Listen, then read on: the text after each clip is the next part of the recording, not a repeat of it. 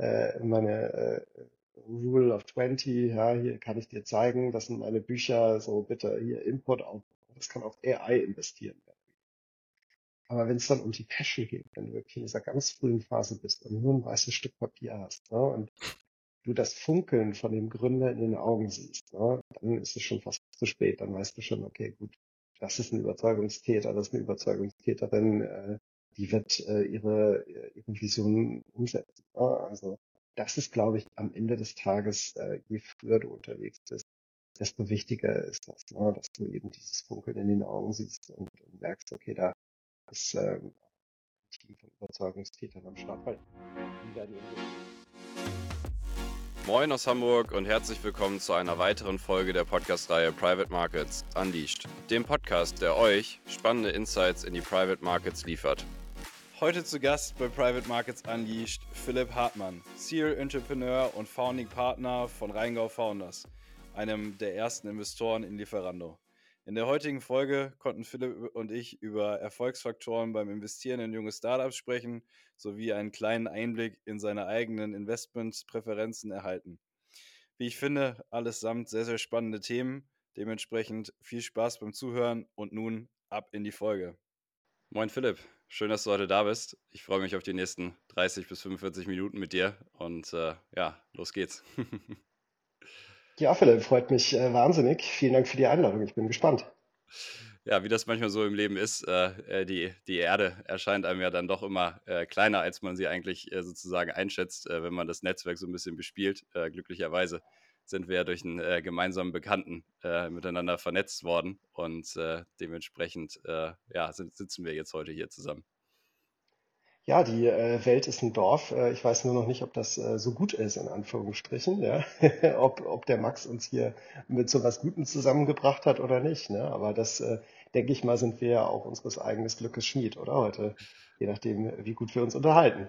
So, so ist es ja. Wir wollen uns ja möglichst interessant äh, hier platzieren, damit die Gäste auch was äh, sozusagen dazulernen und auch äh, weitere Insights äh, erhalten. Ne? Also äh, dementsprechend. Sicher, dass wir das hinkriegen. Ja, genau. So, also ich war sehr, sehr froh, äh, als, als Max uns verbunden hat, weil ich meine, deine Vita und so das ein oder andere Investment, was ihr so getätigt habt in den letzten 10, 15 Jahren, äh, das war ja relativ äh, bekannt. Ähm, erzähl uns doch mal so ein bisschen, vielleicht erstmal einleitend, äh, wie ist es überhaupt dazu gekommen, äh, dass du Investor geworden bist äh, und äh, was hast du überhaupt vorher gemacht? Ja, ähm, ehrlicherweise wollte ich gar nicht Investor werden. Ich hatte natürlich irgendwie ähm, eher eine fixe Idee, mal Banker zu werden. Ich wollte Investmentbanker werden. klar hat das irgendwo auch was mit Investieren zu tun, aber immer eher wahrscheinlich OPM, Other People Money. heutzutage darf ich eben mein eigenes und das von, von äh, ausgewählten äh, High Net Worth Individuals und Familien investieren. Also von daher ist das schon deutlich äh, was anderes, als ich mir ursprünglich vorgestellt habe. Ähm, ich wollte immer irgendwas mit Wirtschaft machen, ähm, sehr zum Verdruss von meiner Schwester.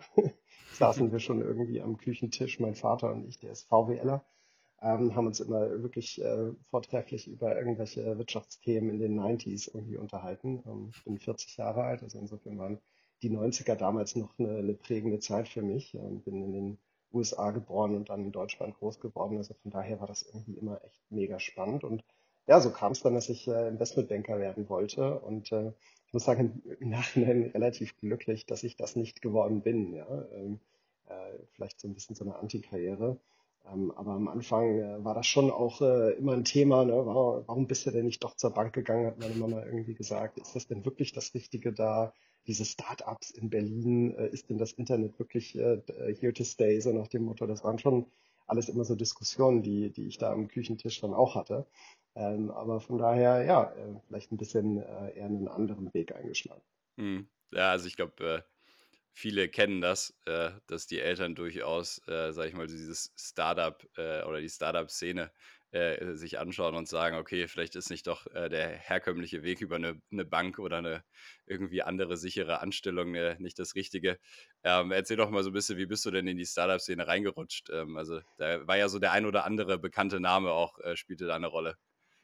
Ja, absolut, äh, Philipp, absolut. Ähm, ich meine, da ist reingerutscht, das trifft schon ganz gut. Ähm, ich habe damals 2003 auf 2004 ein Praktikum bei Yamba gemacht, bei den Samba-Brüdern damals war wirklich äh, fast noch nuklearer Winter in Deutschland. Da war auch die ganze Startup-Szene natürlich bei Weitem nicht so ausgeprägt, auch äh, komplett anders organisiert. Ne? Also da war das eben nicht so, dass man mal irgendwie einen Podcast mit irgendjemand aufgenommen hat oder irgendeine E-Mail-Liste äh, bekommen hat, äh, geschweige denn Handynummer und irgendwie auf jedem x-beliebigen Event irgendwelche Business Angel treffen konnte, sondern allein einen Namen zu identifizieren oder ein Unternehmen, äh, was irgendwie was Modernes, Innovativeres macht, das war schon quasi damals irgendwie äh, Hot Shit, ja. Und ähm, von daher war das für mich äh, super spannend, ähm, da als, äh, als kleiner Steppke irgendwie mal reinschauen zu können, äh, am Anfang meines Studiums ehrlicherweise. Und ähm, ja, mich hat diese ganze ähm, Startup-Szene wirklich nicht locker gelassen und ich habe dann auch so meinen ursprünglichen Pfad, Investmentbanker zu werden, eben dann doch auch sehr schnell irgendwo aus den Augen verloren, weil ich immer wieder diese Benchmark hatte mit diesem ersten äh, coolen Praktikum, wo ich wirklich selbstbestimmt den äh, äh UK-Market irgendwie für Yamba äh, als, als Testweise über drei Monate aufbauen durfte mit total spannenden Persönlichkeiten, mit Martin Ott und Christian Vollmann. Äh, gerade Martin war mein direkter Praktikumschef und äh, damals war Markus Berger de Leon da, äh, irgendwie die ganzen äh, Jungs und Mädels, die da äh, später auch äh, quasi die Mover und Shaker von der, von der Webszene in Deutschland waren oder bis heute sind, ähm, waren halt irgendwo in diesem Nukleus gefangen. Es gibt ja so ein paar äh, Firmen im Nachhinein, äh, wo sehr, sehr viele Leute rausge äh, mhm. haben später oder dann mit diesem Gründervirus infiziert worden sind. Und bei mir war das eben äh, die Jamba-Samba-Schule, ja. Ja, also ich glaube, äh, äh die Samba-Brüder äh, sind ja äh, sehr, sehr bekannt für Gründer, die sozusagen daraus entstanden sind. Und ähm, dementsprechend bist du sozusagen ja auch einer davon, der sich da. Ja, und das verkennen halt auch viele Leute. Ne? Ich glaube, viele Leute sehen irgendwie immer da wieder dieses typische deutsche Neid-Ding. Ne? Und äh, glauben dann irgendwie immer, ja, und äh, was sie mit der Firma gemacht haben und mit jener und so. Hey, das ist halt einfach äh, Gründing on Steroids immer gewesen. Ne? Und das war immer auch ähm, Samsa Way or No Way. Ne? Also das war irgendwie auch immer klar. Und die Leute haben sich ja auch wissentlich dann irgendwie auch rekrutieren lassen, haben ihre hochdotierten Jobs bei BCG und McKinsey etc. an den Nagel gehängt, um dann eben äh, quasi das Gefühl zu kriegen, Gründer zu sein. Ja? Mhm. Äh, am Ende des Tages waren sie eigentlich nur bessere leitende Angestellte. Ja. Ähm, aber auch das ähm, darf man ja auch, muss man irgendwo in Perspektive sehen. Äh, ohne die Samwas äh, gäbe es nicht die deutsche Webszene, wie sie jetzt heute dasteht. Und ähm, ich glaube, da, da würden wir im gesamten Venture Capital Markt auch, glaube ich, anders dastehen, weil was die Samwas natürlich auch sehr schnell uns vorgemacht haben, ist, äh, wie man eben äh, internationale Geldgeber ähm, für die Projekte auch gewinnen kann und auch wie man sehr schnell die deutschen Tugenden so ungefähr äh, Rollout, äh, äh, Effizienz, ne, diese ganze Execution-Themen, ähm, wie man das als Exportschlager quasi aus Berlin in die Welt trägt. Ne? Weil äh, Samsas ja dann auch zu, zu höchstem Zeitpunkt äh, so viele Outlets überall auf der Welt hatten und äh, ja, mit ihrem Copycat-Modell am Anfang dann auch wirklich für Furore gesorgt haben. Mm, ja, absolut. Und äh, äh, dann hast du sozusagen dort ja, äh, sag ich mal, Praktikum äh, absolviert und äh, bist ja. dann ja, äh, bevor du Investor geworden bist, äh, wo wir ja später dann auch äh, ein bisschen mehr darauf eingehen, äh, ja selber erstmal Gründer geworden.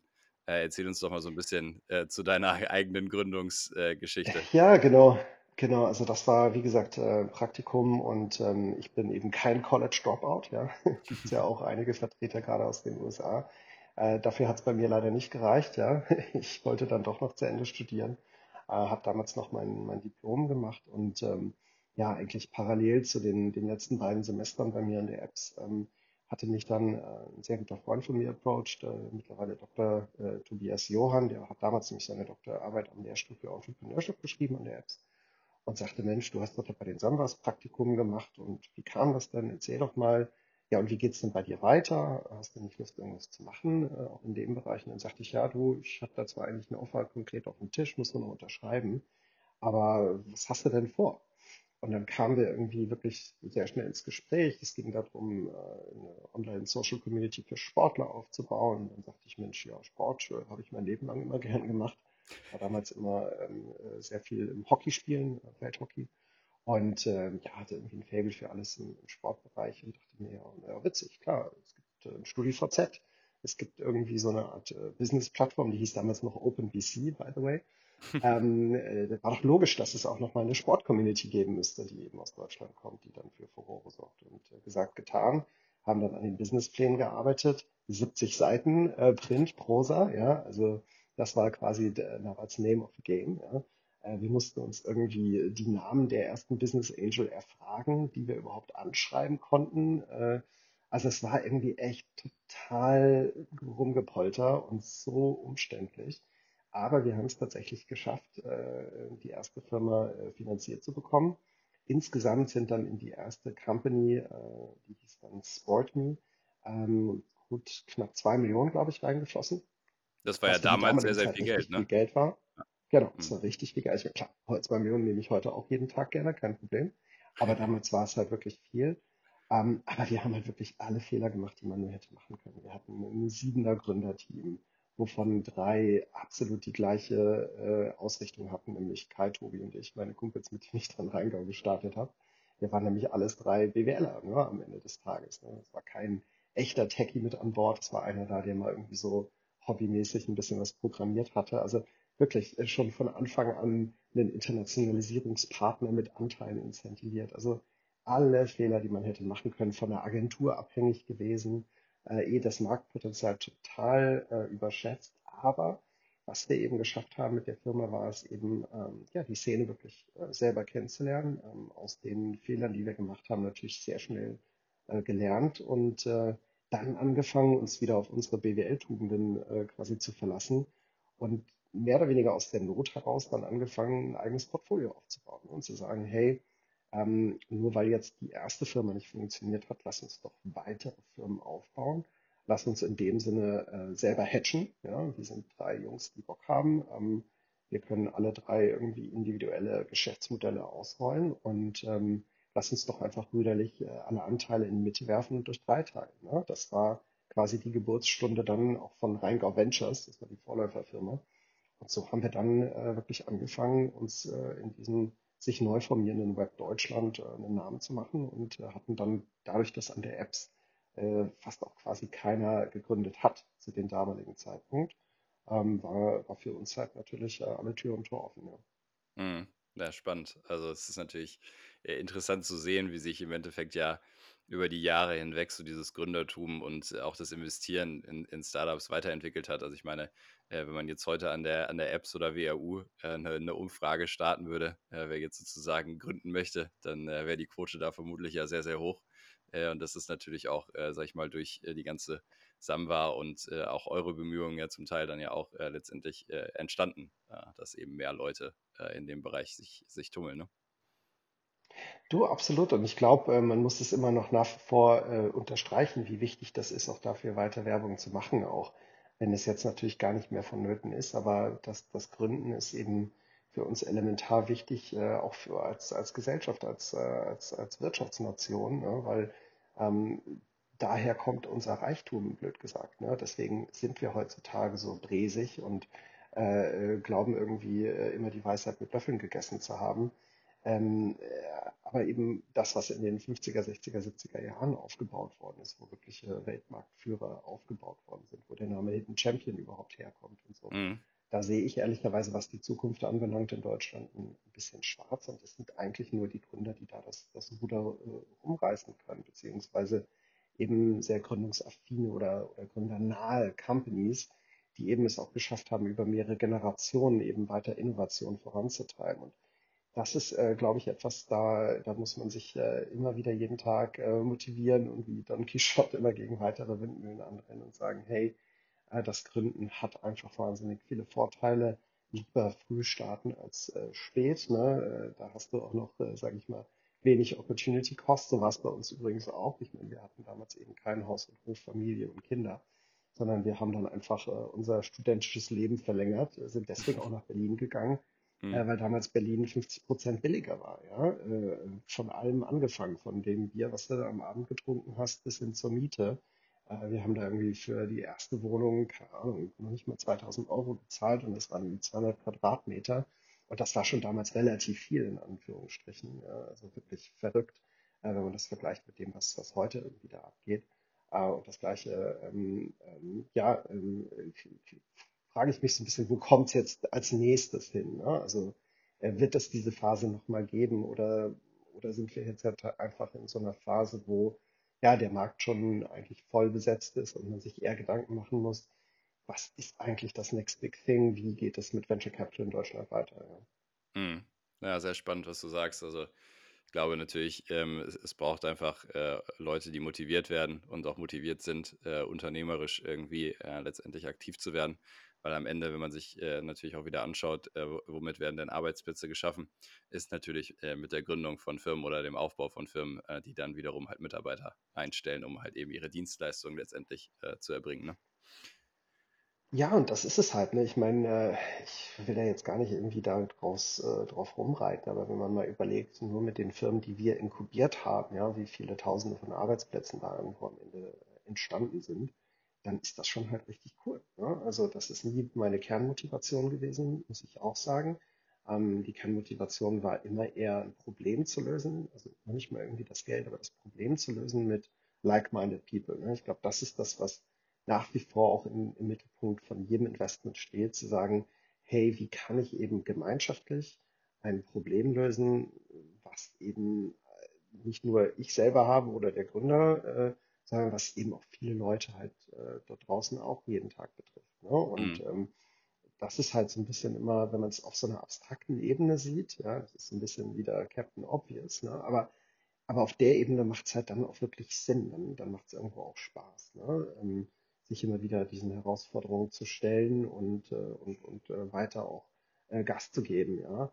Ähm, obwohl, äh, man muss halt auch sagen, gerade weil es so eine Art Schwämme von Startups und von neuen Ideen in der Vergangenheit gegeben hat, ne, hat sich ja so ein bisschen durch die rezessiven Tendenzen der letzten Jahre dann irgendwo auch selber ausgedünnt, der Markt, ähm, ist so ein bisschen immer die Frage gewesen, warum machen die Leute das? Ne? Also ich habe dann irgendwann mal auch den Begriff äh, versucht zu prägen, des Lifestyle-Founders, ne, der einfach dann irgendwie seine ein, zwei Jahre in irgendeiner großen Beratung gearbeitet hat und jetzt eben so weit oben auf der Maslow'schen Pyramide sich schon befindet, dass er eben jetzt sich nur noch selbst verwirklichen kann als Gründer. Ne? Und da denke ich mir halt, hey, nee, das ist nicht die richtige Motivation. Das sind nicht die Hardcore-Leute, die man sich so vorstellt oder die Biografien, die man gelesen hat von, von irgendwelchen verrückten äh, US-Foundern äh, oder so auf, aus dem Silicon Valley oder so. Ne? Das ist halt irgendwie ein bisschen anders, ne, wie das in Deutschland stattfindet. Aber ist auch okay, jeder Markt hat da irgendwie seine Eigenarten. Ja, das stimmt. Und äh, du hattest ja vorhin schon mal so ein bisschen angeteasert. Äh, also ihr seid dann mit, äh, mit Rheingau Ventures äh, ja ges gestartet und äh, habt dann später ja, genau. Äh, Rheingau Founders sozusagen gegründet. Ähm, vielleicht können wir da mal so ein bisschen ins Detail gehen. Also wie war dann letztendlich so die Entstehungsgeschichte von eurem, sag ich mal, Venture Builder, Venture Capital Fund? Ähm, wie, wie ist das letztendlich gekommen? Ja, es waren eigentlich im Prinzip jetzt äh, über die, die Phasen immer, immer drei äh, größere Entwicklungsschritte, die wir hatten. Ne? Der erste Schritt war, dass wir einfach eine fast wirklich wie so eine Art Holdingstruktur schaffen mussten, eben weil wir gesagt haben, wir wollen gerne weitere Firmen aufgleisen, wir wollen gerne unterstützen, wir sind eben drei Partner, wir müssen irgendwie so eine Art Kapitalsammelstelle starten. Ja? Oder beziehungsweise nicht mehr eine Kapitalsammelstelle, sondern einfach nur eine Gesellschaft, wo wir alles drüber laufen lassen können. Das war so der erste Schritt. Der zweite war, dass wir gemerkt haben, hey, in dem Bereich, da äh, ist wirklich auch Druck dahinter. Ähm, wir können es schaffen, als, äh, als ein Anti-Rocket Internet mehr oder weniger eben auch unseren Marktanteil äh, zu bedienen, wo wir eben mit Gründern zusammenarbeiten, die mehrheitlich incentiviert sind an den Firmen, wir entsprechend immer äh, in, die, in die Minderheit äh, von Anfang an gegangen sind mit unserem Company Builder Modell, aber eben trotzdem ein bisschen immer dieses Händchen halten, Netzwerk zur Verfügung stellen, 24-7 mit den Gründern aus dem gleichen Campus heraus zusammen gründen. Ähm, das war eigentlich so lange Jahre unser Fokus mit, mit Rheingau Founders. Da haben wir auch schon das Founders im Namen getrieben. Ähm, Rheingau logischerweise, weil wir uns dort alle drei kennengelernt haben. Ja. Aber ähm, die nächste Phase war dann eigentlich irgendwann die, wo sich der Markt auch gedreht hatte. Und ich habe schon immer früher gesagt, gesagt, hey, das ganze Company Building Thema, das ist nur eine Brücke. Ja, wir bauen nur eine, eine, eigene Brücke, die wir irgendwann später nicht mehr brauchen, wie so eine, eine Pioniereinheit irgendwo beim Militär, die erstmal was baut und die Leute fahren da mit einem großen Wagen drüber, alles klar. Aber das ist nicht ein Ding, wo du irgendwie noch in tausend Jahren da stehst und sagst, oh, habe ich eine schöne Brücke gebaut, sondern diese Brücke muss dann irgendwann mal woanders aufgebaut werden. genauso ist es ja auch gekommen. Wenn du dir jetzt mal den Markt anguckst, du hast eigentlich keine Company-Build-Modelle mehr, weil du eben ja auch Gründer hast, die selber schon zehn Jahre Tech-Erfahrung mitbringen. Ja. Vor 10, 15 Jahren, als wir das ganze Thema gestartet hatten, sogar vor, vor 20 Jahren fast eigentlich jetzt, ähm, da brauchtest du das halt. Da gab es eben niemand mit Tech-Erfahrung. Ne? Da gab es auch nicht die Investorenbase, wie sie heute eben vorhanden ist. Ne? Da waren auch die Family Offices nicht so sensibilisiert, dass es überhaupt diese Asset-Klasse gibt. Die haben alle einen riesengroßen Bogen gemacht, weil sie eben in der Dotcom-Blase irgendwie äh, zum Teil ihr Geld da verbrannt hatten oder äh, eben nichts darauf gehalten haben, weil sie dachten, okay, Tech, uh, it's, it's, it's not here to stay, so ungefähr. Ne? Also da gab es wirklich komische Meinungen, gegen die man erstmal im Kopf antreten musste, wenn es überhaupt um Tech-Investment ging. Ne? Und das ist glücklicherweise ja heute eben nicht mehr der Fall. Heute ist es alles nicht mehr wegzudenken. Du hast irgendwie deine, deine Smartphone und Digitaldurchdringung in allen Bereichen. Also von daher ist das schon äh, irgendwo auch okay, dass wir dieses Company-Modell, Company-Build-Modell nicht mehr so äh, durchziehen müssen. Wir sind dann jetzt in der dritten Phase, in der dritten Fondsgeneration sind wir eher ähm, auch wirklich als klassischer geschlossener Fonds nur noch aktiv gewesen, ähm, wo wir eben sagen, okay, pass auf, dann äh, wollen wir die ersten äh, Gelder, äh, Geldgeber sein, eben nach den Angeln. Ne? Da gibt es ja. ja auch viele Pre-Seed Seed Funds, die, die sich da in diesem Marktumfeld tümmeln.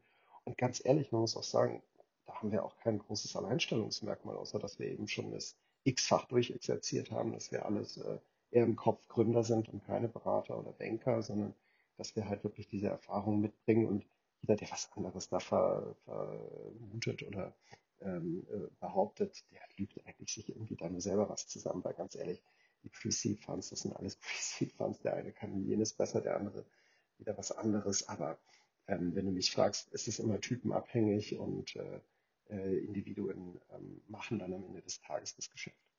Mhm.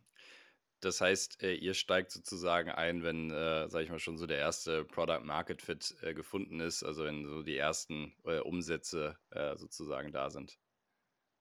Ja, typischerweise jetzt mit dem, mit dem neuen Modell. Früher war es natürlich so, dass wir bei null angefangen haben und mhm. sogar eigentlich bei minus drei, minus sechs Monate Vorgründung zum Teil uns äh, gründerfähige ähm, äh, Jungs und Mädels gescoutet haben und äh, mit denen zusammen dann eben wirklich äh, einen Ideation-Prozess gestartet haben, ähm, äh, über Marketpotenziale ähm, durchgeflogen sind und dann am Ende des Tages auch sehr häufig gesagt haben, okay, danke, ähm, hat aber nicht gepasst. Wir finden hier nicht das entsprechende Modell, was zu uns beiden passt, also sowohl zu uns als Rheingau als auch zu dem Gründerteam. Ähm, und dann haben wir halt das dabei hm, beruhen lassen. Ja. Das ist schon häufig passiert und in einigen wenigen Fällen haben wir dann eben auch wirklich inkubiert und gesagt, hey, pass auf, das ist jetzt das neue Modell, äh, let's go. Ja. Ähm, aber eben, äh, wie gesagt, äh, jetzt mit dem neuen Thema geht es für uns eher darum, ähm, dem neueren Thema, wirklich klassisch in Bestandsthemen zu investieren, hauptsächlich B2B, sehr viel mhm. AI in letzter Zeit. Wir haben schon sehr früh in dem ganzen E-Health äh, Medical Bereich äh, Themen gemacht. Ähm, schon eigentlich seit 2011, 2012 haben wir uns in diesem Feld ähm, auch investiv irgendwie äh, versucht, einen Namen zu machen und ehrlicherweise brutal spannend. Ähm, nicht nur aus der deutschen Perspektive, weil wir hier unsere Alterspyramide haben, sondern auch einfach, weltweit ist das ein riesiges Thema. Ähm, du hast so, unglaubliche Ineffizienzen in diesen ganzen Gesundheitssystemen. Ähm, und da musst du einfach mit Tech äh, kommen, um, die ausmerzen zu können. Also von daher sind das Themen, die wir in der letzten Zeit sehr, sehr gerne gemacht haben. Äh, und äh, ja, und da auch quasi unser, unser Stack an eigenen Kompetenzen ganz gut immer matcht mit denen der, der Gründer. Ja. Ich glaube, das ist mhm. immer das Wichtigste. Ne? Also auch wieder Authentizität. Ne? Äh, wie, wie komme ich irgendwo beim Gründer an? äh, ist es wirklich so, dass ich dort irgendwo in dem Bereich helfen kann oder auch nicht. Weil nur dann äh, macht auch eine Zusammenarbeit Sinn. Äh, typischerweise hast du ja auch als Fonds immer ja auch eine gewisse Investitionsdauer. Ne? Du versuchst natürlich schon, das Geld irgendwann mal auch in äh, drei bis sieben Jahren da rauszuziehen. Ähm, aber am Ende ist das eben auch nur möglich, wenn du wirklich mit, mit einer Mannschaft arbeitest, die eben gleich tickt, die gleich denkt, ne? wo man eben auch wirklich helfen kann, wo man weiß, man hat eben Zugänge, die als unfair advantages irgendwie definiert werden können, ähm, um eben das gesamte Geschäftsmodell nach vorne zu bringen, zu beschleunigen und damit auch den entsprechenden Wert äh, hochzuschreiben. Ne? Das ist, glaube ich, immer das A und O. Ähm, nur wenn man das halt auch wirklich äh, sauber umgesetzt kriegt und eben nicht nur das Geld deployt und dann, keine Ahnung, fünf Jahre später auf den äh, Kontoauszug guckt und sieht, ah, okay, jetzt habe ich einen so und so viel X gemacht. Ja, nur dann kannst du auch in dieser frühen Phase überhaupt unterwegs sein, weil Geld ist immer nur wirklich ein, ein kleiner Teil der, der ganzen Gleichung am Anfang. Hm. Ja, die Zusammenarbeit ist natürlich extrem wichtig und äh, dass man halt auch, ja, sag ich mal, die gemeinsamen oder ja, ähnlichen Ziele miteinander verfolgt. Also ja, hilft natürlich nichts, wenn der eine irgendwie 10 Jahre oder 15 Jahre dran bauen möchte, aber der, der Investor muss ja irgendwann auch mal seinen äh, Investoren sozusagen äh, was zurückzahlen und dann äh, sitzt man da gemeinsam im Boot, aber hat eigentlich unterschiedliche Fahrtrichtungen. Ähm, äh, das hilft dann natürlich auch nicht weiter. Ähm, jetzt hast du schon so ein bisschen äh, eure, äh, sag ich mal, Industrien oder, äh, sag ich mal, Ziel-Companies äh, beschrieben. Wie würdest du denn jetzt so sagen, ähm, äh, äh, baut ihr eure Portfoliostrukturierung auf? Also ähm, ist natürlich immer sehr, sehr spannend, so ein bisschen zu verstehen, mit welcher Strategie und welcher prozentualen Quote wird dann in welche, sag ich mal, Sparte investiert. Vielleicht kannst du da so ein bisschen was zu erklären.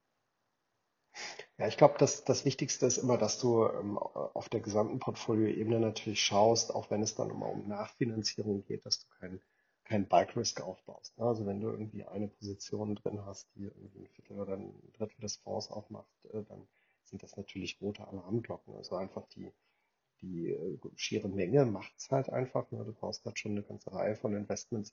Und natürlich, auch wenn wir immer eine sehr frühe äh, Investitionsorientierung haben, sucht man natürlich auch möglicherweise oder möglichst nach, nach Möglichkeiten etwas später auch äh, ein etwas besicherteres äh, Asset dann auch unterstützen zu können. Sprich, wenn schon größere Funds mit dabei sind, dann hängt man sich auch mal an den größeren Fund rein und ist jetzt nicht immer in so einer Art Lead-Rolle, wo man irgendwie das Thema äh, quasi äh, in der absoluten Frühphase dann noch aufschnappt. Also man muss schon so eine Mischung finden aus super Early Deal Flow und irgendwie etwas gesetzteren und natürlich auch mittlerweile ähm, verschiedene Regionalitäten abdecken. Also wir sind jetzt nicht äh, dafür bekannt, dass wir irgendwie einen wahnsinnigen Bezug zum Silicon Valley haben oder so, aber eben durch eine ganze Reihe von Fonds und, und durch äh, eine ganze Reihe von Investments haben wir jetzt das eine oder andere Thema zum Beispiel in Polen gemacht. Ne? Ähm, da hat man dann eben halt auch schon mal ähm, die Kontakte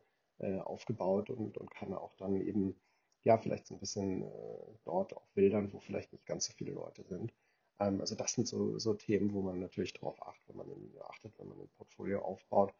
Und ähm, natürlich ähm, die, die, die alte wichtige Regel ist, ist auch immer wieder für Follow-on Investments Geld zur Seite zu legen, ähm, wo man dann eben auch nochmal äh, steuern kann und, und schaut, äh, wie man dann eben das äh, Asset, was eben dann sich sehr gut entwickelt, eben nochmal weiter unterstützen kann in der zweiten oder dritten Finanzierungsrunde. Also das mhm. ist ja auch etwas aus Unternehmersicht, was viele Leute verkennen. Ne? Die denken irgendwie nur, okay, jetzt habe ich eine Runde gemacht und äh, klar, wird irgendwann mal die nächste kommen, aber man denkt immer nur an die Runde, die man gerade gemacht hat. Aber das Wichtigste ist eigentlich nur, ähm, oder ist, ist immer die, die zweite und dritte Runde zu antizipieren, wenn du die erste machst. Ne? Und auch ehrlicherweise die zweite genau dann zu raisen, wenn du schon die erste in den Büchern hast. Ne? Weil dann hast du es am einfachsten. Du brauchst das Geld nicht unmittelbar. Und deswegen sage ich ja auch immer, du brauchst äh, einfach einen Fulltime-Founder, der sich um das Fundraising kümmert. Ja, also das ist halt äh, leider eben die Tatsache, wenn man eben äh, auf externes Geld angewiesen ist und eben nicht aus dem Cashflow wachsen kann, dann muss man eben sich diesem Spiel ganz äh, hergeben und muss eben sagen, hey, pass auf, ich bin ständig am Fundraising, das ist meine Nummer, Number One Priority gucke gerne auch mit ins operative Geschäft rein, aber primär bin ich hier fürs Fundraising für die ersten paar Jahre zuständig. Das ist, glaube ich, immer eine ganz wichtige äh, Aussage, die man eigentlich tätigen muss, wenn man eben äh, mit, mit VC gründen möchte. Mhm. Ja, also ich, das ist natürlich immer, äh, sage ich mal, auch so die Herausforderung, die man äh, so als Gründer, glaube ich, dann auch hat, oder ich weiß es natürlich auch selber aus, äh, aus eigener Erfahrung, äh, du willst dann äh, natürlich aber auch irgendwie mit Vertrieb machen, musst ja das Produkt auch irgendwie, äh, sag ich mal, vertreiben. Ähm, und gleichzeitig äh, weiter Fundraising äh, machen und in diesem, sag ich mal, Spannungsdreieck äh, mit, mit dann noch den operativen Tätigkeiten äh, stehst du dann einfach als Gründer und äh, musst einfach schauen, dass du da eben halt den, die richtigen Prioritäten setzt, äh, um eben, sag ich mal, die Liquidität so lange extern zu, ja, bereitzustellen, bis du dann irgendwann aus dem Cashflow das irgendwie finanzieren kannst. Ne? Ja, absolut, Philipp. Also es ist äh, immer wieder ein, ein neuer, neuer Struggle, äh, aber ähm, ich glaube, das ist halt auch in der Natur der Sache. Ne? Also ähm, äh, es, es ist ja auch immer wichtig, auch immer wieder dann mit den Gesellschaftern, auch den Bestandsgesellschaftern noch abzuklären, wie denn der Financial Appetite ist für die nächste Runde. Ne? Also da habe ich auch, äh, erlebe ich manchmal Sachen, da denke ich mir, äh, warum hast du denn nicht mal deine Gesellschafter gefragt? Ja, die Gesellschafter kommen dann irgendwie, werden vor den Kopf gestoßen und dann heißt es so, jetzt passiert hier die nächste Finanzierungsrunde und die reiben sich die Augen und denken nur, hey, warte mal, wieso habe ich davon nichts mitbekommen, so ungefähr? Warum wird ich nicht angegangen? Ich habe doch im Zweifel hier mein Buddy oder ich habe gerade eh einen Exit gemacht, ich muss wieder Liquidität in den Markt reinschießen, ich hätte gerne auch mit investiert. Ne? Also das sind manchmal so ganz banale Fehler, wo man sich denkt, so oh, echt, äh, wirklich? Und, und das sind halt echt so auch die Learnings. Ne? Meine, äh, da da bringt es halt einfach wirklich nur was, immer ständig mit dabei zu sein, mit den Leuten zu reden, ähm, auch eben gerade in Krisenzeiten, wie man da kommuniziert. Ich glaube, das ist immer das, das Wichtigste, ne? äh, wie die Leute da eben äh, offen sind und eben sagen, hey, pass auf, wir haben eben folgende Probleme und wir brauchen euch. Ne? Ich glaube, das ist das, das A und O, ähm, was ich immer bei tollen äh, Gründern gesehen habe, die eben ja auch wirklich sehr outspoken sind ne? und dann immer auch die, die Probleme immer eher benennen, als dass sie sich davor verstecken. Ne? Ich glaube, das ist ein ganz, ganz wichtiger Punkt. Mhm. Und was sind jetzt, ähm, äh, wenn du jetzt, sagen wir schon so auch so ein bisschen von Learnings gesprochen hast, äh, aus den Learnings ergeben Mhm. sich ja dann auch immer Kriterien. Also wenn ihr jetzt mit eurem Fonds im Endeffekt nach äh, Investments sucht, ähm, äh, was sind dann so harte Kriterien, die euch jetzt bei, bei Teams jetzt mal neben irgendwie der Early Traction oder ersten Umsätzen vielleicht auch anschaut, äh, damit ihr dann sagt, okay, äh, da wollen wir jetzt ein Exposure haben, äh, da gehen wir jetzt rein mit dem Fonds? Genau, also ich meine, äh, äh, zwei Sachen. Also A ist es natürlich so, dass ich mittlerweile ähm, einen sehr starken Fokus auf meine eigene Business Angel Tätigkeiten ähm, ausübe. Ja, also ich ähm, habe ähm, zwar immer noch eine, eine Rolle auch bei, bei Rengau, aber bin eben sehr stark auf den Ausbau meines eigenes, äh, meines eigenen Business Angel Portfolios aus. Ähm, aber umgekehrt ist es auch so, dass wir mit Rheingau nur noch eine Handvoll neue Investments machen werden. Ähm, wir werden keine vierte Fondsgeneration aufbauen. Einfach auch, weil wir eben diese, ja, diesen, diesen Market Fit nicht mehr ganz so passend finden, weil wir als Company Builder irgendwo versuchen, jetzt so ein Pre-Seed Fund zu sein. Äh, Das ist so ein bisschen der, der Spagat, den wir da jetzt gerade gehen, wo wir halt dann auch im Partnercast gesagt haben, äh, ehrlicherweise schon vor Jahren, ähm, dass wir dann irgendwie nur nach der dritten Generation dann auch den Laden dicht machen. Ja, das ist, glaube ich, auch schon mal ein ganz wichtiger Punkt. Aber nichtsdestoweniger, Philipp, ähm, Frage ist ja relevant. Ähm, die Gründer sind natürlich immer das A und O. Je früher du investierst, desto wichtiger ist das Team. Und natürlich spielt der Markt und das Produkt auch irgendwie eine, eine Rolle. Aber wenn du Seriengründer hast, mit denen du schon mal vielleicht in der Vergangenheit zusammengearbeitet hast oder sie dir vorgestellt worden sind von einer Gründerin, mit der du irgendwo vorher gerade einen Exit gemacht hast. Ne, das sind dann schon immer alles so Prädikate, wo man merkt, okay, gut, ähm, das ist es. Ne? Also dieses persönliche Netzwerk für mich als Angel immer den Ausschlag gegeben. Ne? Natürlich ist man, wenn man jetzt mal Angel vergleicht mit einem Fund, einfach viel schneller auch als Angel, weil du bist ja einfach nur, stehst vorm Spiegel und fragst dich selbst so ungefähr, ob du das Investment machen willst oder nicht. Ähm, äh, Fonds hast du halt einfach immer auch deine Investment-Komitee-Sitzungen, du hast da einfach auch immer ein Quorum, was du finden musst äh, innerhalb einer Partnerschaft und das ist auch vollkommen okay, weil jeder auch immer andere Ansatzpunkte hat. Aber wenn man mal wirklich ehrlich ist, dann sind die Sachen, die man opportun machen kann, wo man eben auch ja, ein gutes Gut-Feeling hat, das kommt halt auch noch mit hinzu, ähm, wo man eben auch in, in Partnerschaft mit, mit anderen Gründern und Angeln ist, die man, mit denen man schon mehrere Deals gemacht hat, dann wird da draußen Schuh. Es ist total absurd, aber es ist wirklich so, dass diese, diese Klickenbildungen ähm, sehr, sehr sinnvoll sind, weil man eben da ja einfach äh, in diesen Unternehmerkreisen sehr, sehr schnell auch ins Doing kommt und ähm, man da irgendwie eine, eine ganz, ganz schnell eine Reihe von, von echt spannenden Leuten zusammenkriegt. Und wenn ich mir so überlege, ich habe irgendwie im Jahr meine zwei, drei Urlaube, wo ich ähm, eigentlich turnusmäßig immer nur mit Gründern unterwegs bin. Also sei es jetzt irgendwie im Sommer an der Nordsee oder wir sind mit einer Gruppe von Jungs, äh, meinen Ängsten, sind wir immer in Brasilien zum Kiten. Ne? Das sind alles Unternehmer und diese jeweiligen Wochen sind immer so vollgepackt mit irgendwie coolen Ideen und ah, ich muss dich mit dem verdrahten und sag mal, wo hast du noch mal einen Roadblock und so. Also es ist eigentlich immer eher wie so eine Art Business Club, ja, äh, aber ähm, natürlich ist es Urlaub äh, primär, aber aber wenn du abends bei einem Gläschen Wein da sitzt, dann äh, sprudeln halt irgendwie immer dann doch die, die Gehirne und man will irgendwie dann doch nochmal wieder jemanden vertraten und machen und tun. Ähm, es ist schon irgendwie absurd, ja. Ja, cool. Das hast du auch schon gesagt, äh, also V äh, wird jetzt sozusagen bald äh, äh auslaufen, beziehungsweise ähm, äh, ihr macht da jetzt sozusagen nicht mehr aktiv weiter. Äh, bevor wir noch so ein bisschen nochmal auf deine eigenen äh, persönlichen Business Angel Aktivitäten schauen.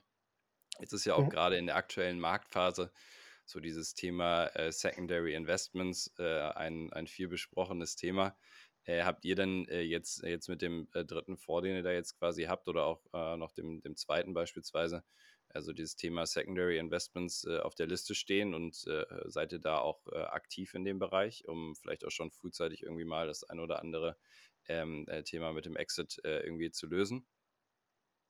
Ja, absolut. Also ich meine, natürlich, äh, wir sind ja nicht äh, angetreten, um irgendwie für äh, Ewigkeit äh, Titel zu halten, ne, sondern wir sind davon abhängig, ähm, die Firmen mit einem gewissen Multiple auch irgendwie wieder an den Markt äh, bringen zu können. Ne? Und wenn man jetzt gerade mal schaut, wie die M&A-Aktivität letztes Jahr war, dann wird einem ja wahnsinnig schlecht. Ne? Also äh, als äh, Venture Capitalisten und Unternehmer ist man natürlich grundsätzlich immer sehr optimistisch, äh, optimistisch gestimmt. Ähm, äh, wenn ich jetzt Anfang des Jahres eben 2024 mit dir spreche, dann bin ich auch sehr optimistisch, was das Jahr 2024 anbelangt. Aber auch ganz einfach aufgrund der Tatsache, dass es gar nicht viel schlechter sein könnte als 2023. Ja? Ähm, es ist schon so, dass ähm, wir einen gewissen Exit-Druck auch haben. Ja? Wir wollen auch äh, gewisse Firmen, die in der Reifephase schon zum Teil etwas drüber sind, auch an den Mann bringen, aber auch nicht für jeden Preis. Ne? Das ist natürlich auch logisch. Umgekehrt darf man aber auch nicht vergessen, dass die Käufer, die typischerweise aus irgendeinem Private Equity Umfeld kommen, ja natürlich auch die Fonds voll haben. ne? Also hast du ja immer so Kaskadeneffekte. Ne? Also es geht dann immer wieder bei dem nächsten Fund, nächsten Fund, nächsten Fund am Ende.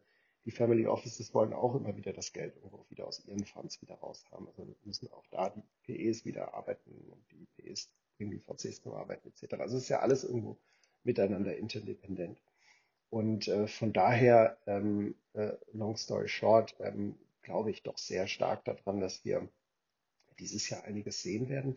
Ich glaube weniger Secondaries, ähm, weil wir, was das anbelangt, einfach zu viel auf das Markt, Market Momentum ähm, bauen, dass eben jetzt dieses Jahr die Zinsvorzeichen irgendwo geklärt sind bis zum Sommer, ähm, ist irgendwo auch klar, wie es danach weitergehen wird, äh, so das Sentiment im Markt wieder so ein bisschen eher positiver gestimmt ist nach irgendwie äh, gefühlt 100 Jahren Corona, nach dem ganzen Thema Rezession, nach dem ganzen Thema Ukraine, nach dem ganzen Thema Israel. Meine, das spielt ja alles irgendwo auch bei den Leuten irgendwo eine, eine gewisse Rolle.